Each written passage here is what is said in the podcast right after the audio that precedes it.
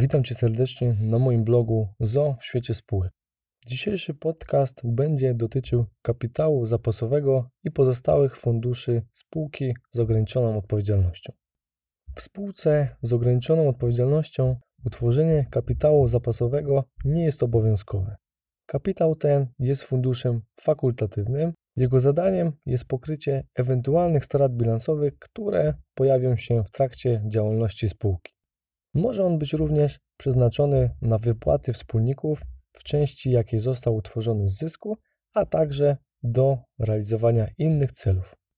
Zgodnie z kodeksem spółek handlowych, udziały w kapitale zakładowym spółki ZO nie mogą być obejmowane poniżej wartości nominalnej. Przepisy nie zabraniają jednak wnoszenia do spółki wkładów niedoszacowanych lub obejmowania udziałów po cenie wyższej od wartości nominalnej. Jeżeli udział jest obejmowany po cenie wyższej od wartości nominalnej, tak powstałą nadwyżkę, czyli adio, przelewa się do kapitału zapasowego. Podstawą utworzenia kapitału zapasowego są postanowienia umowy spółki. Konieczne jest tutaj określenie źródeł, z których zostanie sfinansowanie jego utworzenie oraz wskazanie celów, na pokrycie których może zostać przeznaczony. W przypadku, gdy na kapitał zapasowy przelewane są również adio oraz środki pochodzące z zysku, może dojść do wymieszania podanych środków. Dlatego też jedynie precyzyjne określenie źródeł pochodzenia kapitału pozwala w późniejszym czasie na bezproblemowe przeznaczenie części kapitału, która pochodzi z zysku spółki, do podziału między wspólników. Oprócz kapitału zapasowego w spółce ZO dopuszcza się utworzenia również innych funduszy o charakterze fakultatywnym. W określonych sytuacjach przepisy ustaw szczególnych wymagają jednak ich obligatoryjnego utworzenia. W spółce z ograniczoną odpowiedzialnością można utworzyć następujące fundusze. Po pierwsze, fundusz rezerwowy. W przypadku funduszy rezerwowych powołana grupa kapitałów nie ma jednorodnego charakteru. Do tej grupy można zaliczyć kapitał rezerwowy utworzony z zysku w celu podziału go między wspólników, także kapitał utworzony z zysku w celu wypłat wspólnikom zaliczek na dywidendy.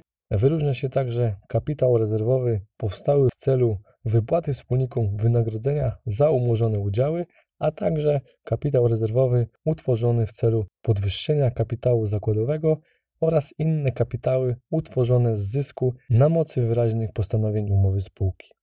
Po drugie, w spółce ZO można utworzyć fundusz z aktualizacji wycen. Zgodnie z ustawą o rachunkowości, wartość początkowa i dotychczas dokonane odpisy amortyzacyjne lub umorzeniowe środków trwałych mogą na podstawie odrębnych przepisów ulegać aktualizacji wyceny. Ustalona w wyniku aktualizacji wyceny wartość księgowa netto środka trwałego nie powinna być wyższa od jego wartości godziwej, której odpisanie w przewidzianym okresie jego dalszego używania jest ekonomicznie uzasadnione. Powstałą na skutek aktualizacji wyceny różnicę wartości netto środków trwałych, o której mowa powyżej, przenosi się na kapitał z aktualizacji wyceny i nie może on być przeznaczony do podziału. Fundusz z aktualizacji wyceny podlega zmniejszeniu o różnicę z aktualizacji wyceny uprzednio zaktualizowanych, zbywanych lub zlikwidowanych środków trwałych. Różnica ta wpływa na kapitał zapasowy lub inny o podobnym charakterze, o ile odrębne przepisy nie stanowią inaczej. Ustawodawca, zgodnie z międzynarodowymi standardami, przyjął, że przeszacowanie środków trwałych powinno skutkować zmianami w kapitale własnym ale nie w wyniku finansowym. Dlatego też fundusz powstały z aktualizacji wyceny nie może zostać podzielony pomiędzy wspólników, ponieważ z tym przyrostem nie wiąże się żaden dodatkowy wpływ do składników majątkowych spółki.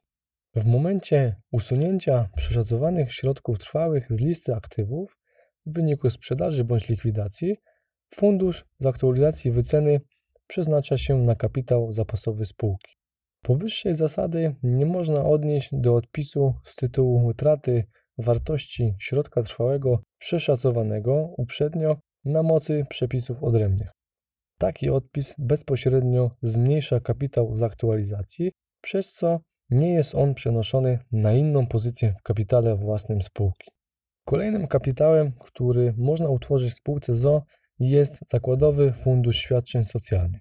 Zgodnie z ustawą o Zakładowym Funduszu Świadczeń Socjalnych fundusz ten tworzą pracodawcy zatrudniający według stanu na dzień 1 stycznia danego roku co najmniej 50 pracowników w przeliczeniu na pełne etaty. Pracodawcy zatrudniający według stanu na dzień 1 stycznia danego roku co najmniej 20 i mniej niż 50 pracowników w przeliczeniu na pełne etaty tworzą fundusz na wniosek zakładowej organizacji związkowej.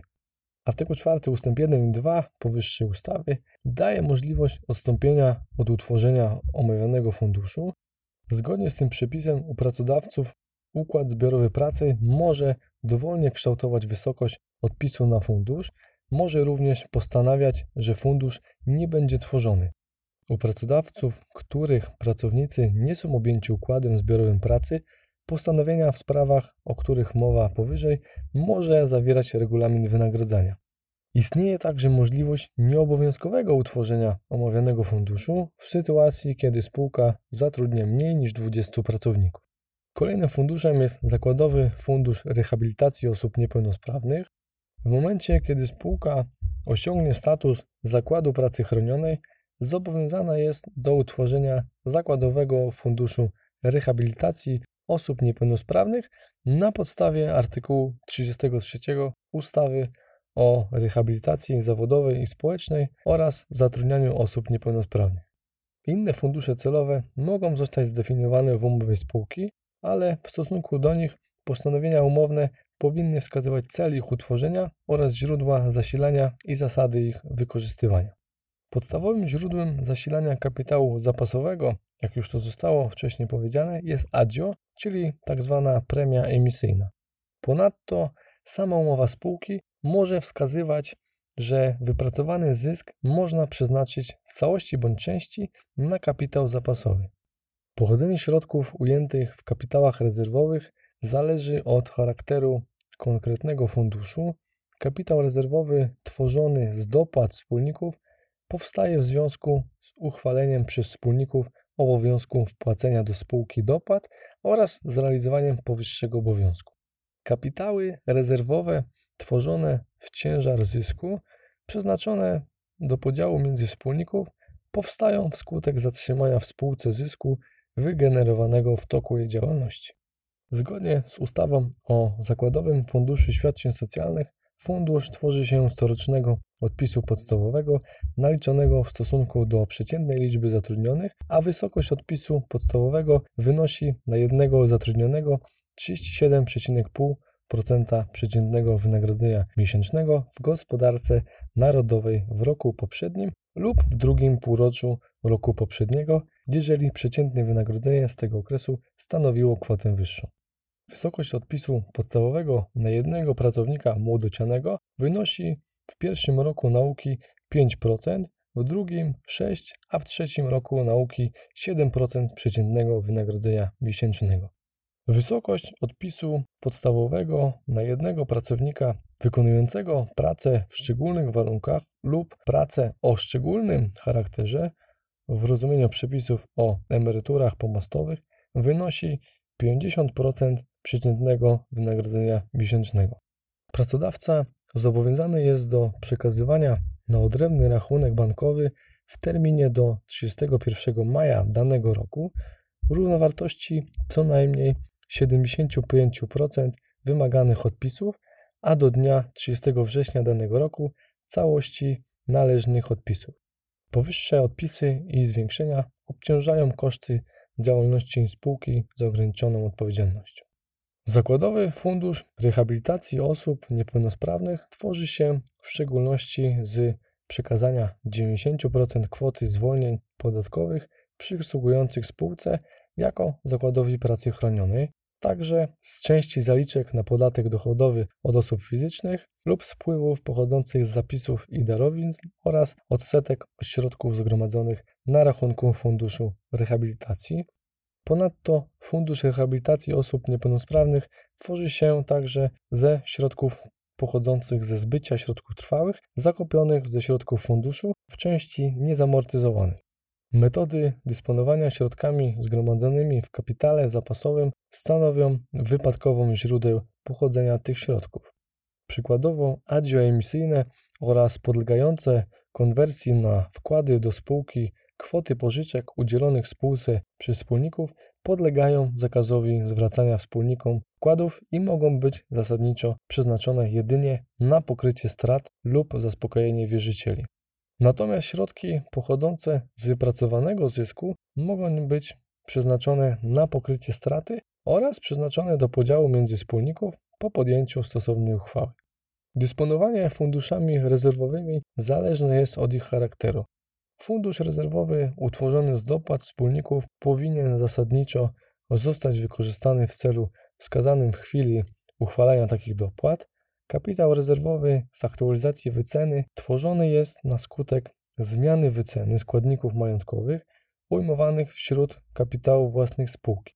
Z tego względu dodatnia zmiana powyższych wartości nie stanowi wolnych środków spółki ani jej zysku, dlatego też fundusz ten nie może zostać przeznaczony do podziału między wspólników.